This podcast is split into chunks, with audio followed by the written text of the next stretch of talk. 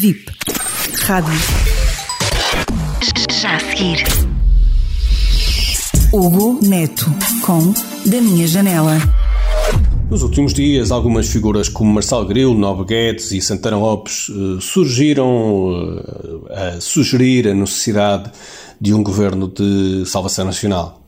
Não posso deixar de classificar este movimento, que os mais extraídos podem eventualmente classificar como focado no interesse nacional, como um enorme disparate. Portugal está, de facto, numa gravíssima crise sanitária, com um Sistema Nacional de Saúde em ruptura e com um dantesco cenário de mais de 200 mortes diárias diretamente associadas à Covid e que se junta um excesso de mortalidade não classificado ou não associado diretamente à Covid que nos deixa a todos consternados. Já aqui referi que as falhas de planeamento deste governo são evidentes e que são hoje óbvios vários erros de casting de governantes que não estão à altura da dimensão do desafio que enfrentam. É, no entanto, necessário perceber que não se mudam generais no meio de uma batalha.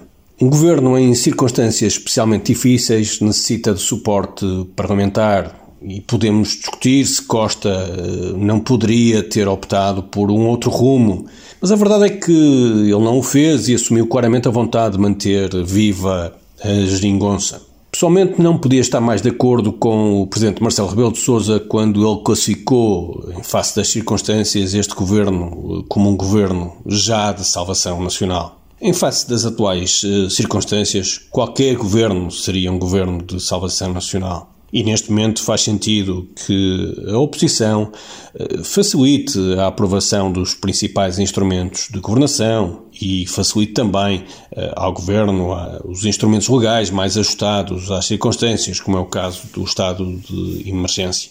Isto tem nada incompatível com o cumprimento do papel de oposição.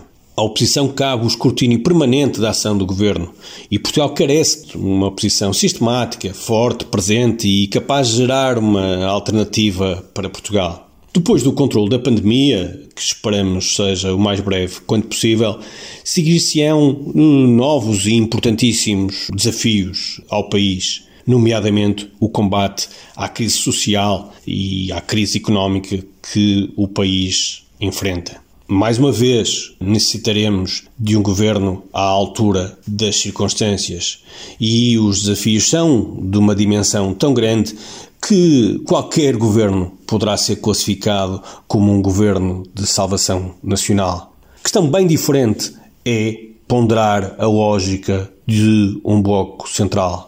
Numa altura em que a nossa democracia se confronta com uh, populismos e com extremismos, o que mais precisamos é de debate de alternativas, de uh, alternância.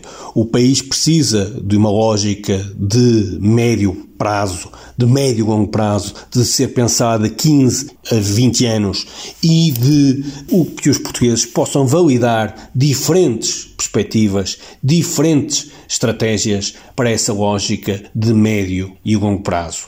Não queremos falsos consensos, não necessitamos de falsos unanimismos. Precisamos de estar unidos nesta fase difícil e depois disso unidos no combate à crise económica e social, unidos enquanto país, mas assumindo as diferenças e assumindo as divergências políticas, porque isso é saudável e isso fortalece e enriquece a democracia. Bloco Central, não obrigado. Governo de Salvação Nacional, sim, claro que sim.